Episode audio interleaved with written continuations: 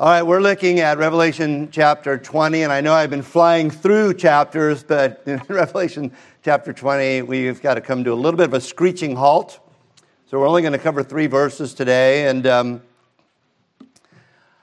I have to say, you know, I'm going to challenge you to really, uh, you know, put on your thinking cap and engage. This is not light material. Like we're this, this is very heavy stuff and um, during Sunday school, during the Sunday school hour, uh, I'm going to spend time rather than doing the Westminster Confession today, kind of get into some of the issues surrounding this chapter. And uh, so I would encourage you to stay and ask questions. And, and I want to also I want to present during that time all the, the various views of this chapter. And there are a lot of them. And, uh, and, and, a lot of them have merit. But um, we'll, we'll discuss that. So Right now, we're just going to look at Revelation 20, verses 1 through 3. Hear now the word of God. Then I saw an angel coming down from heaven, having the key to the bottomless pit and a great chain in his hand. He laid hold of the dragon, that serpent of old, who is the devil and Satan, and bound him for a thousand years.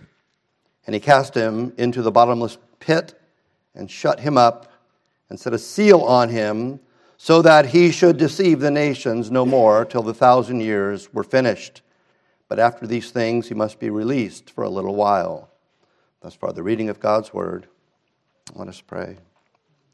Father in he- heaven, we do pray that we would grasp the astonishing impact of the words we just read in terms of how this affects what you have called us to be and do in this world, upon how this affects our understanding of what it means to have a right standing with you and the peace that we have, recognizing that there is very much an enemy that you have subdued. So we do pray, Father, that you'd grant us understanding not only of these three verses, but as the weeks go on, this entire chapter. We pray in Jesus' name. Amen. W.G.T. Shedd said that the preaching of the gospel to a pagan world, apart from the power and promise of God, is, quote, the sheerest Quixoteism. You guys know Don Quixote? You know what he's saying there? He's basically going, look at it, unless we recognize the promise and power of God, preaching the gospel is chasing windmills. I'll bet you some of you have felt that way trying to share your faith with other people. This idea that they will never believe this. And I remember somebody one time said, Well, you believed it, so maybe they will. I mean, this, but that's the way it feels. It just feels like we're, we are living in a talk to the hand culture. But I want us to recognize right up front as we engage in this very difficult chapter that the 20th chapter of Revelation, well, of all of its attending quarrels is above all a missionary chapter. I was in a discussion with a gentleman many, many years ago who was convinced that God is not overly concerned with, quote, the little things. The example he used was help in choosing whether he wore blue socks or brown socks was not something that would make it to God's to do list. He doesn't care what color socks I wear. That wasn't the only discussion I had along those lines. Another gentleman who I served in the ministry with made it very clear that he wasn't convinced himself that God is in control of the minutia. And while we were talking, he said, Look, I don't know that the sovereignty of God dictates and he looked, and we were sitting at a table, and there was a fly hovering. He goes, I don't know that the sovereignty of God dictates the hovering patterns of this fly flying around the table. And I remember at the time I didn't think much of it. I didn't, you know, object. I'm like, all right, it's a fly. But it did dawn on me at some point later that Jesus uses the smallest examples imaginable to express the hand of God in the affairs of creation. Matthew 10 29, are not two sparrows, I guess he could have said flies, but he said sparrows, are not two sparrows sold for a copper coin, and not one of them falls to the ground apart from your Father's will. I want to add to that that I was confronted by a child who uh, challenged me with the idea, talking about big things and little things, that there are really no big things, or at least very few big things. What he meant was that big things tend to be an aggregate of small things. In a famine, for example, famine is a big thing. But in a famine, one person starves at a time. Or in a plague, which is a big thing, a very small germ joins with other germs to sicken their victims one at a time. The Great Commission it's a big thing, right? We are called to disciple the nations. And even though a large group of people might hear and believe and obey, the large group is inevitably made up of what? In individual people. Now, I mention that as we embark upon this chapter, this very, very difficult and controversial chapter, because this chapter is massive. It's, it's a big chapter covering big things. It's massive in its length of time. Of all the time periods we've, saw, we've seen in Revelation, right? We saw 10 days, we saw a half hour, we see 1260 days. This chapter contains the longest period of time, the thousand years, and I'm going to argue that it's longer than that. It's massive in terms of its geographical impact. The deception of the nations is at stake in this chapter. It's massive in terms of its judgment. It's not merely the judgment of, of one nation or one household or one person. It culminates with the great white throne judgment from whose face the earth and heaven fled away. It's also massive in terms of who's hamshackled in this chapter. Almost every word used to describe the devil is in one verse in this chapter dragon, serpent, devil, Satan, all just put there for like impact. And because of the massive nature of this massive chapter that has caused more division and disruptions than any chapter in history. The millennium, this thousand years, has been called a thousand years of peace over which the church can't stop fighting.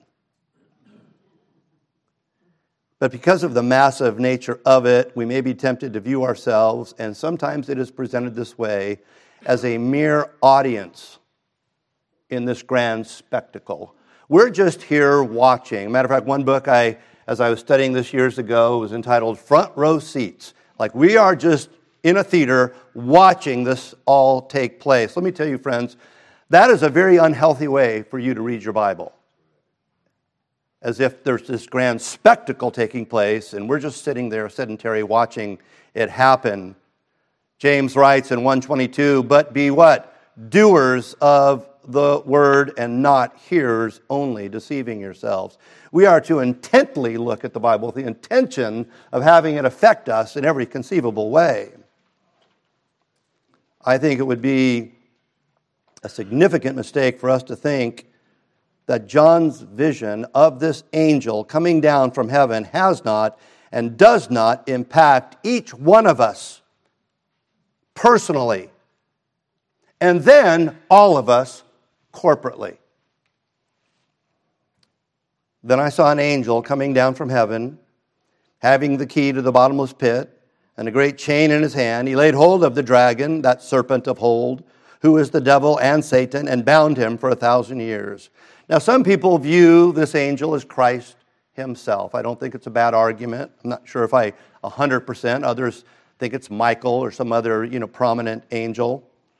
But just so you understand, some people think this is Jesus because he's the one with a key. And the key is a symbol of sovereignty. We saw it in the very first chapter, right? Revelation 1:18, Jesus, I am he who lives and was dead and behold I'm alive forevermore. So we know it's Christ. Amen. And I have the keys of Hades and of death. So the idea of having a key at least can carry with it, and I don't think it's absolute, but it can carry with it the idea of a symbol of sovereignty. But add to that that he is the one who does the binding, right? He comes and he binds the devil. Let's chase that down a little bit, this idea of the binding. I've entitled this sermon, The Binding of Satan, because I think that's the central point in these three verses, if not the whole chapter. When Jesus was accused of casting out demons by Beelzebub, right? He's casting demons out by the demons, you know, that Jesus is accused of being dark. His answer to that accusation was loaded.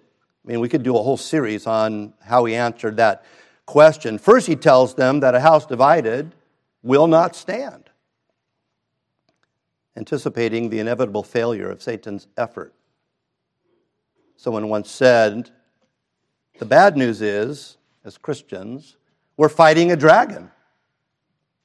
The good news is, the dragon is suicidal, it implodes. So, Jesus, in his answer to being one who would cast out demons by a demon, goes, That house won't stand, that won't last. He also taught and I think this is also significant for those of you who are studying this. He also taught that if he has, quote, cast out demons by the Spirit of God, surely the kingdom of God has come upon you. Now, I'm guessing in our church, nobody's shocked at that statement, but you have to understand we live in a culture, a Christian culture, where that's the minority report that the kingdom of God is, in fact, current. Over and against a and you, for you to understand this, you're going to have to come to Sunday school for the next few weeks to get these millennial positions down. Millennium, that's kind of Latin for a thousand, right? A thousand years. Millennium, thousand years. But over and against the premillennial understanding of the kingdom, that it is yet future, most of your Christian friends will say the millennium has not started, it starts after the second coming. When we read something like this, the necessary force of this statement since he had just cast out demons, right? He goes, if I, if I in fact cast out demons, then the kingdom of God has come upon you. Now, just to do the logic here, right? He had just cast out demons. Ergo, the kingdom of God has come upon you. But to our current point, then Jesus says this Or how can one enter a strong man's house and plunder his goods unless he first binds? And by the way, it's the same verb that here in Matthew that we have in Revelation binds the strong man, and then he will plunder his house. You see, what Jesus is teaching there is that he is taking back that which is rightly his. Ask of me, it says in Psalm 2, and I will give you the nations as in your inheritance. As Greg Bahnsen said, are we to assume Jesus didn't ask? I think he did ask, and he is taking back the nations as its inheritance. And let me just stop here for a second, lest we get lost in the whole idea that this is merely about a key and a chain.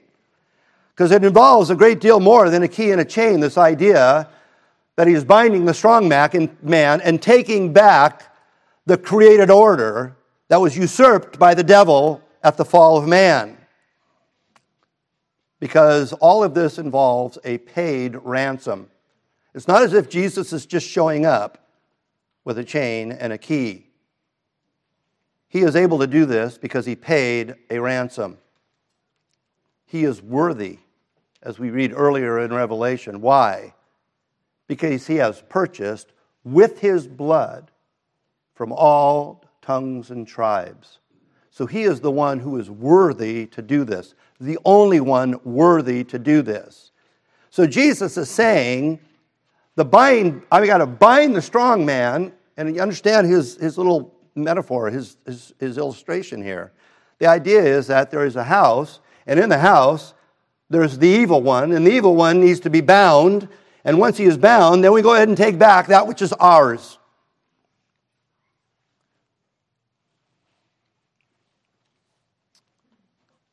Let's notice this. I just kind of objected to a premillennial. Now I'm going to object to an amillennial view, which I think is a little bit more biblical, in my opinion, than the premillennial view. At least according to some amillennial, and again, you're going to have to come to Sunday school because I, re- I realize when I use these words, you're like, what are you talking about? Right? But this idea of amillennial is held by many people, and that is the millennium is that which is happening in heaven during the intermediate state. That's what the millennium is. The millennium is otherworldly, not here.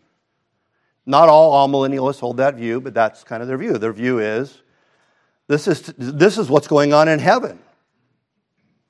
But I'm going to ask you to just look at the passage and tell me if that's the case because the angel is doing what? Coming down from heaven. Not staying in heaven, but coming down from heaven. So the effect of this binding is very much on earth. And the time frame is not merely future, but now. Now, now, the binding of Satan, just so you understand, is equated with the inauguration of the king and the kingdom and the Gospels are adamantly repetitious about the timing of the establishment of the kingdom of God. We read in Matthew 16 28, Surely I say to you, there are some standing here who shall not taste death till they see the Son of Man coming in his kingdom. That's a pretty powerful statement. We read in Mark 9 1, and he said to them, Assuredly I say to you, Again, there are some standing here who will not taste death till they see the kingdom of God present with power. And again in Luke 9:27, but I tell you, truly there are some standing here who shall not taste death till they see the kingdom of God.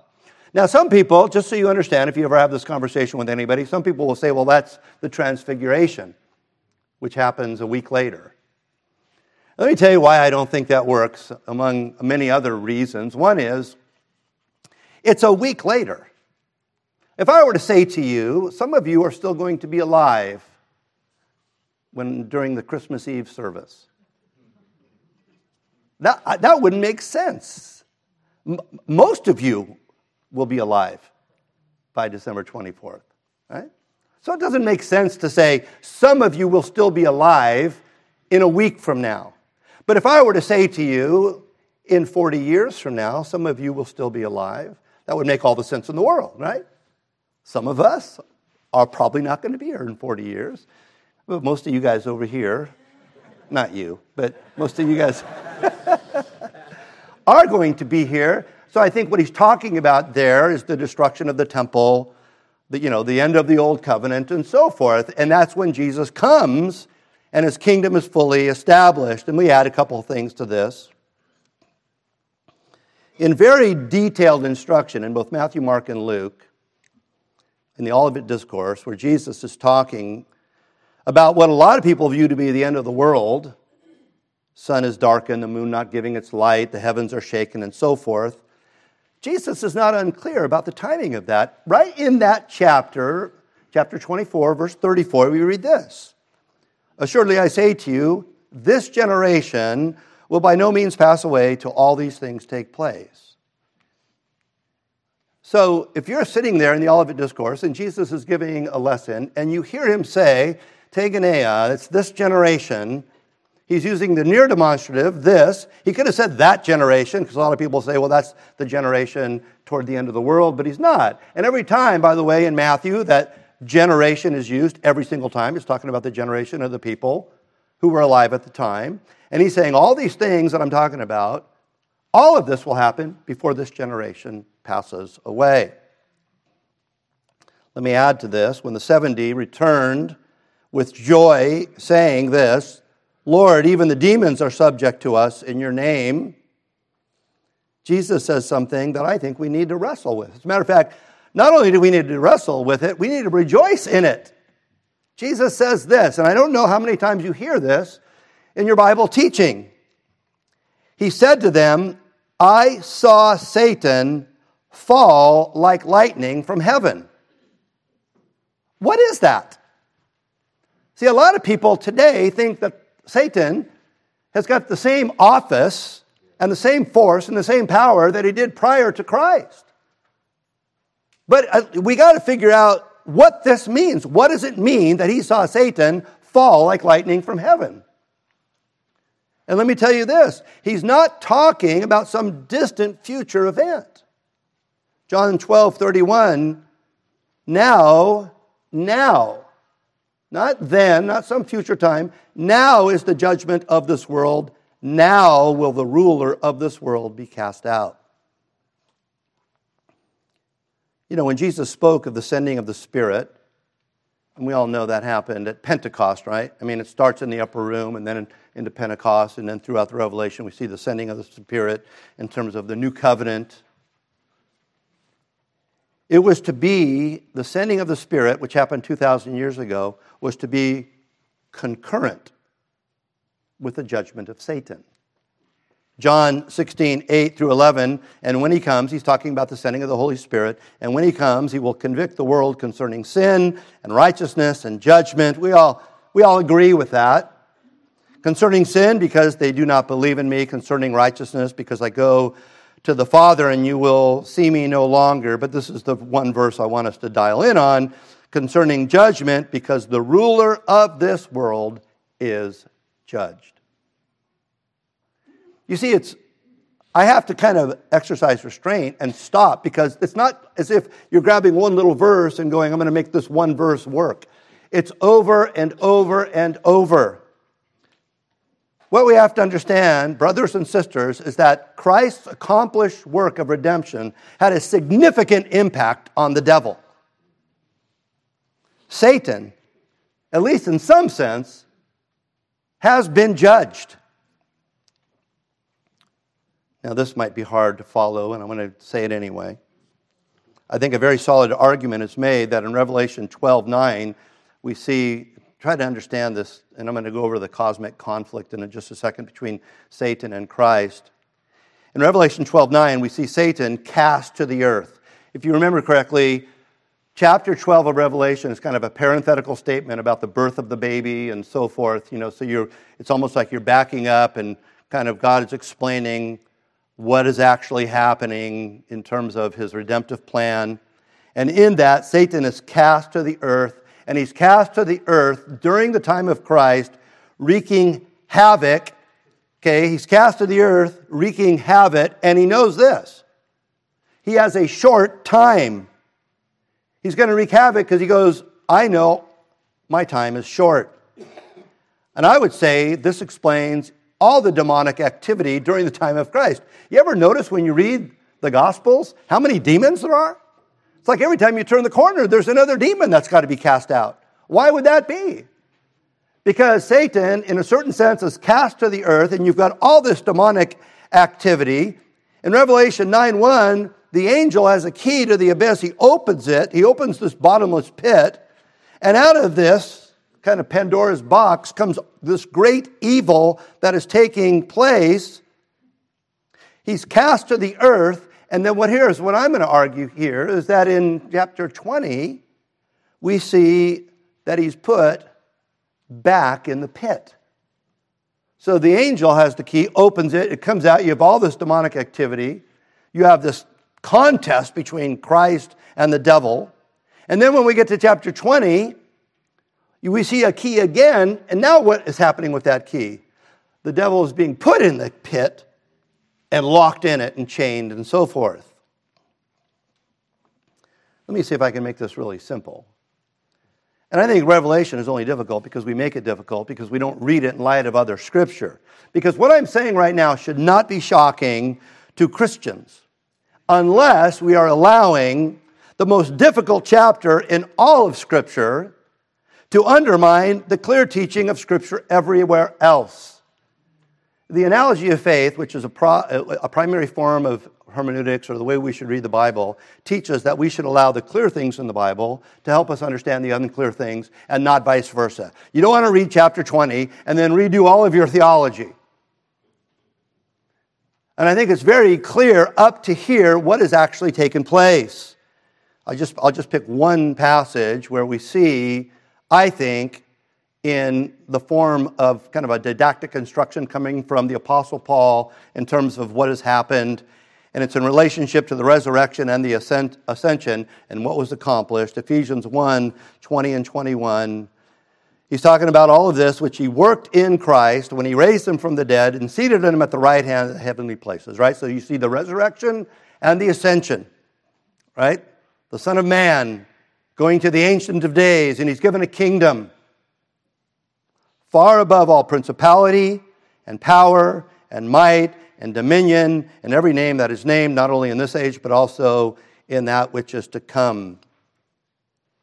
I think that's what Revelation 20 is talking about. He's talking about the fact that the devil has been bound in such a way that the kingdom of Christ will advance and the power of the devil has been ham shackled. You know, you know what ham shackled means? It's, a, it's a ranching term where they take a rope and they tie it around an animal's neck and his leg so he can't run.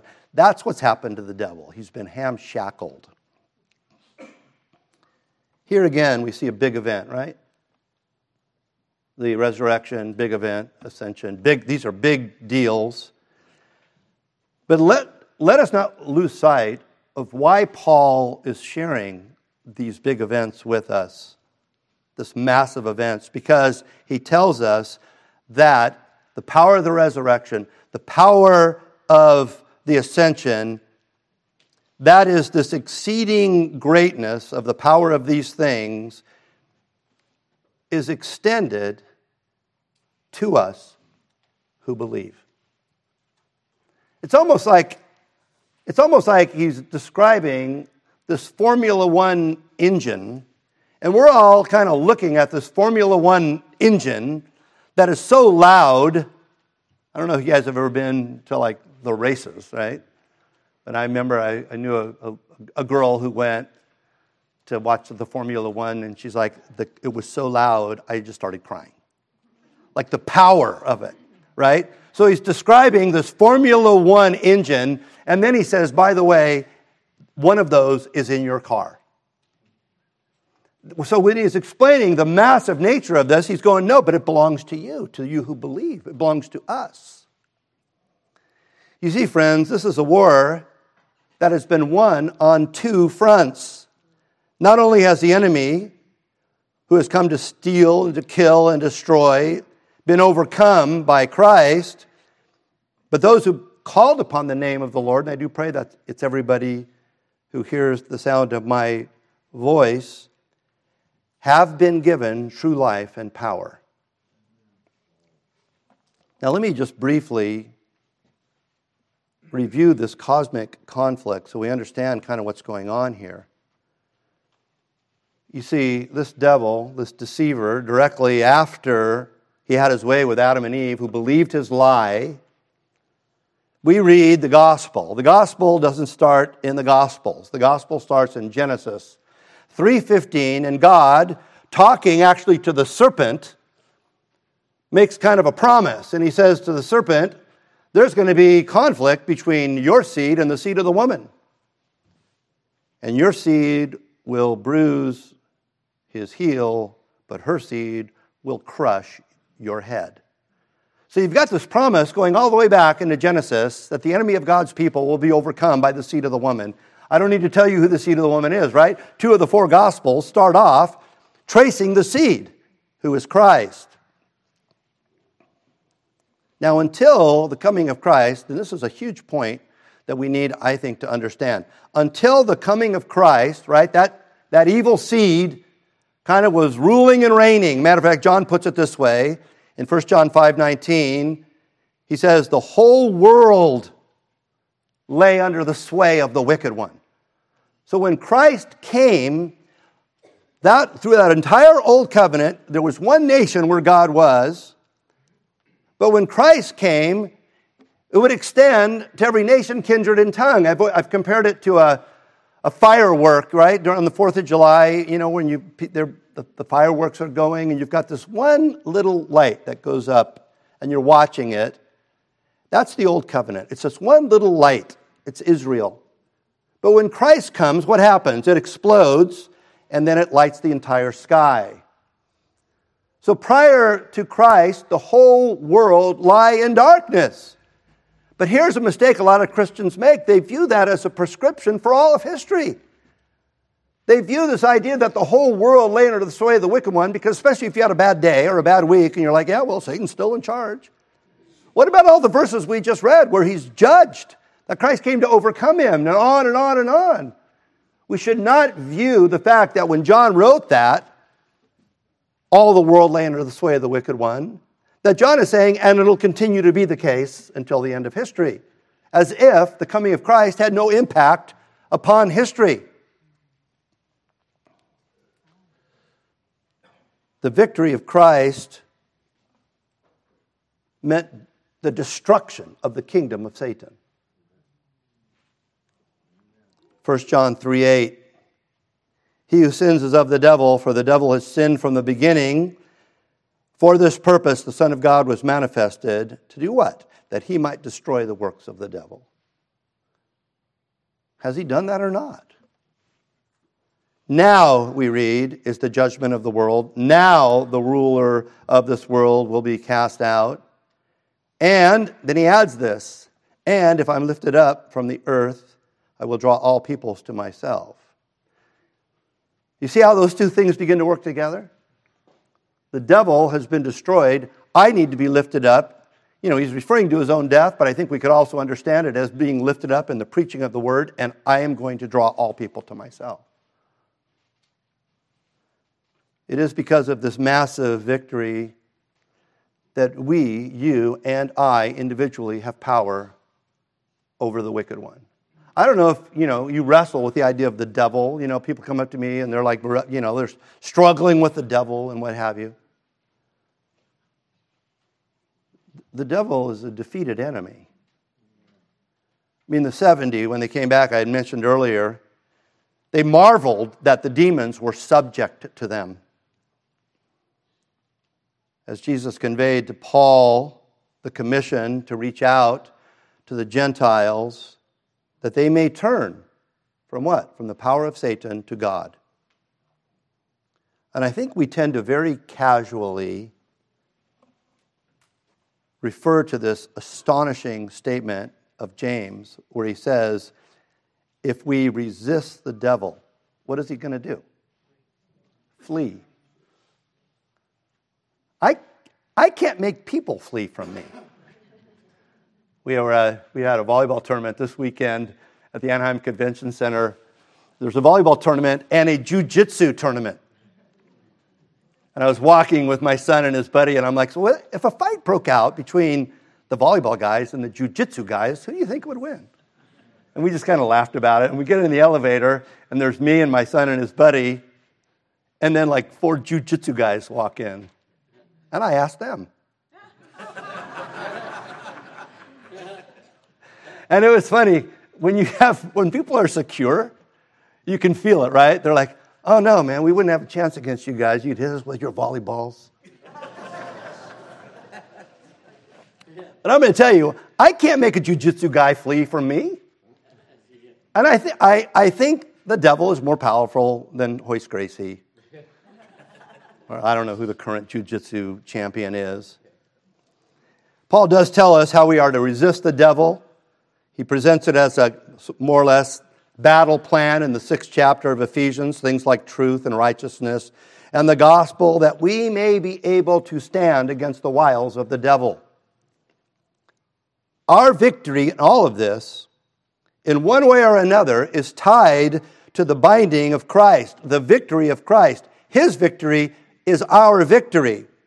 Do we really think, when people talk about, oh, I got to do battle with the devil, do we really think that we would subdue and stand against an entirely unfettered devil apart from the conquest of Christ? Do we think that? Do you have any idea what the Bible says about the power of the devil? And let me tell you this, though That is exactly what the world is trying to do. That's why current politics is such a dog and pony show. They think that they can overcome all that is bad and evil and difficult. They think they, they won't even acknowledge that there's a devil in the room, but they think they're going to beat him anyway. And let me tell you, apart from Christ, they have no chance. Now, there's a lot more to address through this chapter, things like multiple resurrections that we'll talk about, and the idea that the millennium is yet future. We talked a little bit about it, where Jesus is in the flesh in a man made temple with glorified people and non glorified people. I, I think all of that is, is mistaken. But I want to finish with just two last things the thousand year period and I want to build and finish with the idea of the binding of Satan. Verse 3 And he cast him into a bottomless pit and shut him up, and set a seal on him so that he should deceive the nations no more, till the thousand years were finished. But after these things, he must be released for a little while. The thousand years, often, as I said, called the millennium, the millennium, the thousand years, is the period, I would argue, between the first and second advents of Christ. He came, he's coming again, and between those two periods is the millennium. I know that it's not the current popular view. I have publicly debated people who I disagree with. I, am, I was a premillennialist at one time. I don't think the position holds water for a lot of reasons that I can't go into right now. But most evangelicals see the millennium, millennium as a literal thousand year period that begins after the second coming. I think that's a mistake. And again, I will get more on that at another time. But I'll, I will say this one is hard pressed to find one verse in the entire Bible where all of the promises associated with the Messiah happen after the second coming. Uh, if you understand what I'm saying, God made this great promise. He's going to send a Messiah, and wonderful things are going to happen when He sends that Messiah. The Messiah is Christ. You are hard pressed to find one verse anywhere in the Bible where that's going to happen after the second coming. And you will find a lot of passages in the Bible that seem to associate that with the fact that Christ came and will accomplish the Great Commission because he is with us always. For now, let us recognize that the thousand years mentioned in Revelation is a designation for a very long period of time. And I'm not a theological liberal in saying that, that I don't believe it's a literal thousand years. Almost, let me just say, because if you go, oh, I don't think it's, they're like, oh, you don't take your Bible seriously. Almost every time, if not every time in the Bible, that exact number is stated. It is not to be understood literally as a thousand. Other numbers, you know, if you have a number like 23,450 or something like that, that's different. But almost every time, if not every time in the Bible, you see the number 1,000, it is either to be taken as, as longer than a thousand or at very least a long period of time. I just want to give you a couple of examples. Joshua 23:10 One man of you shall chase a thousand for the Lord your God is he who fights for you as he promised. Psalm 50:10 For every beast for every beast of the forest is mine and the cattle on a thousand hills. Are we do, I'm pretty sure there are more than a thousand hills in this world that have cattle on them. Does he only own a thousand? Well, who owns the next one? Well, the next verse actually in Psalm 50 tells you, explains that it's everyone. Psalm 90, verse 4 For a thousand years in your sight are like yesterday when it is past, and like a watch in the night. And then Ecclesiastes 6 6 Even if he lives a thousand years twice, but has not seen goodness, do not all go to one place, and so forth. I mean, those are just a few examples. It goes on and on, and yet, there are people who will accuse you of overly massaging the Bible if you deny a literal thousand year period. And even though this, not, I'm not trying to turn you all into apologists, but so be it, right? If, if you get in a discussion and you lovingly and gently present things, the same people are going, you need to take the Bible literally. It's literal, it's a literal thousand years when they read in verses 1 and verse 3 of chapter 1 that these things must shortly take place and that the time is near, make that thousands of years. And let me tell you, the symbolic language in the Revelation hadn't started yet. And they're going, no, no, no, that's thousands of years, even though it's going to shortly take place. But the thousand years, that has to be a thousand years. Now, me, I'm going to add one more thing and then we move on. you know what I feel like is happening here? I feel like this is catharsis for me. I feel like I'm psychologically getting healthier by the moment. And hopefully it's not at your expense. But I've had these conversations so many times, and I really want you to be prepared to answer these questions because almost, almost universally, the people who hold this position also believe that the end is near. Right? Every time some warhead shows up, it's the end of the world. And every time there's peace, it's peace before the storm, and on and on and on, right? It's always going to be the end of the world. But let me just say this if you're in that conversation, that you're like, they're going, no, no, no, it's got to be a literal thousand years, and we're at the end of history. God made a promise 3,500 years ago when he gave the Ten Commandments to Moses that those who loved him would know his mercy for a thousand generations. Okay, there's the number thousand again, right? I will show mercy to a thousand generations. Now, in the Bible, a generation is generally how many years? Any guesses? 40 years. Generally, it's 40 years. So, if God is going to literally keep that promise, and it was written 3,500 years ago, if we have any mathematicians in the room, how much longer must history go? Yeah, 36,500 years. So, if you're going to take it literally, you got to go, oh, we have at least 36,500 years to go. This can't be the end of the world. But of course, that promise is made to any generation who loves God, right? So if we're a generation who loves God, His mercy extends to us for how long? A thousand generations. And that goes on and on and on to the last generation of people on the face of the earth. When God is going, I'm going to end history, but now I got to keep your promise, so I got to extend it another 36,000. Yeah, it makes the Bible impossible to read if we read it that way. Finally, the binding of Satan. What is meant by that? Let's recognize this Satan is an immaterial being, and he can't be bound by a literal chain or a literal pit. We got to recognize that. Also, we should not conclude that the binding of Satan, and people will argue this, they're like, well, if you think Satan is bound, why is there still so much evil in the world taking place? And, you know, that argument comes out. We should not conclude that the binding of Satan means that he's entirely inactive in human affairs. In Jude 6 and 2 Peter 2 4, both speak of demons in chains. But clearly, there's demonic activity throughout the course of the church and throughout the course of history. So we have to understand that in some type of qualitative sense, the binding of Satan. And I would say this, and I think this is just a healthy way to read your Bible. Remember a minute ago I said in Psalm 50, verse 10, it says, God owns the cattle on a thousand hills. Well, the very next verse, he says, I own everything. All right, so the next verse tells you what the previous verse meant right? In case somebody was like, no, no, no, he owns a thousand. But the next verse says all of them. Well, we see that here as well, right? The binding of Satan, that he, and, and so you're going, okay, what does that mean? What does the passage tell you? That he will deceive the nations no longer.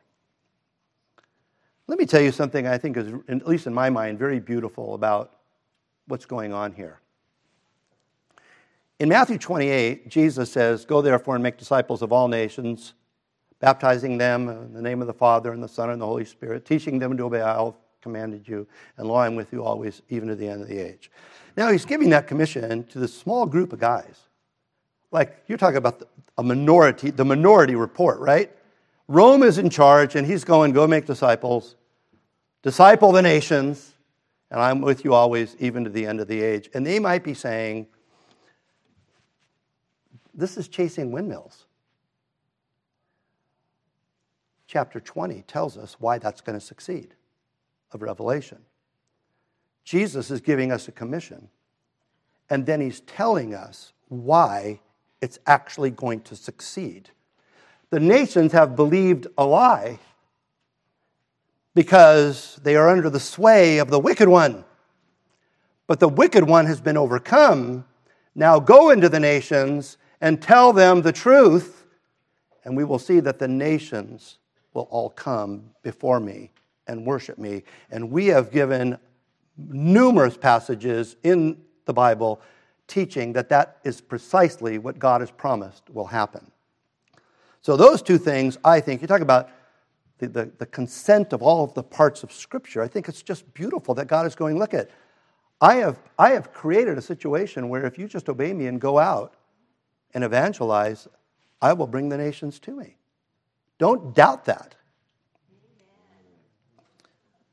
Now, I am not blind to the fact that this success appears to be waning or even reversing in our current culture, our era. I live in the real world. I see what's going on. It's like people go, "Why do you think things are going to get better?" When things, you know, clearly since, you know, June and Ward Cleaver were in town, things have gotten worse. And I think you're looking at things in too short of pieces, too small of pieces. But let me, let, I think, and I think the, the catechism question today was quite good for how I want to finish this. Because God is capable. It's not as if God is going, I need to figure this out. Things have hit me, and I did, I, like I didn't know, and so let me, you know, again going back to coaching, right? When I'm coaching the team, and I go, hey, let's do this, this, and this, and then all of a sudden things aren't working out, and what do I do? I call a timeout, and I'm like, all right, that's not working. Let's try this, that, or that, right? It's not as if God is going, look at, I tried this, I'm going to call a timeout, let's try that. That is not the way it works. God is very capable of multitasking. He's not putting one thing on hold as he's doing something else. He's not waiting for us to feel better or get better or overcome or win the battle or win the game until he's going, okay, now we can kick in what needs to really happen here with all of its ups and downs, God is bringing His glory to all the ends of the world, and He is using you and He is using me to accomplish that. And in doing so, now this is the final point I want to make, and in doing so, He's refining you and He's refining me through the resistance of the rebellious people that we're encountering. But make no mistake about it, I'm not a baker, but I know this that once you put leaven in that loaf, you can't get it out. The leaven is going to leaven the loaf, right? That's what Jesus used to talk about the kingdom of God. It's like leaven, it's going to get everywhere in there, and once it's in there, you can't stop it from growing. But here's another thing I know about baking that even once you put the, the yeast in there or the leaven in there, you, you knead it, right? Knead, K N E A D, need. Right? You flip it and pound it, and you flip it and you pound it, and you flip it and pound it. And as you're pounding it, as you're pounding that loaf, sometimes it looks like there's no yeast in it at all. It's just taking a beating. Uh, Doug Wilson made this statement, but I'd heard it years ago, uh, or actually read it years ago, so he didn't, he didn't he didn't come up with it, but, but nonetheless, I feel like I need to not plagiarize. He goes, The advancement of the kingdom of God is like a string of victories disguised as defeats. This idea that, look at, it's in there. The leaven is in there. And even though you feel like you're taking a beating, God is preparing you. He's working in you. You feel this. You feel the weight of it. You feel that it's hard. You feel like you're discouraged. You need to recognize that Satan is a defeated enemy. He has been bound that he would deceive the nations no further. And the Apostle Paul put it this way in a very kind of existential appeal to what we're talking about in 2 Corinthians 4 8 through 12. We are afflicted in every way I guess he wasn't living his best life now. We are afflicted in every way, but not crushed, perplexed, but not driven to despair, persecuted, but not forsaken, struck down, but not destroyed. Right? The kneading of the dough. Always carrying in the body the death of Jesus, so that the life of Jesus may also be manifested in our bodies. For we who live are always being given over to death for Jesus' sake, so that the life of Jesus also may be made manifest in our mortal flesh. So death is at work in us, but life in you. Let us pray. Father in heaven, we do pray that we would recognize the great victory that belongs to us, not because of any great thing we have done, but because of the captain of our salvation, who has won that great victory. And may we be faithful soldiers now that, that, that Goliath has been beheaded and come down from the hill and be who you've called us to be, participating in the advancement of your kingdom, for truly the kingdoms of the world belong to you. And may, Father, we ever proclaim how true that is.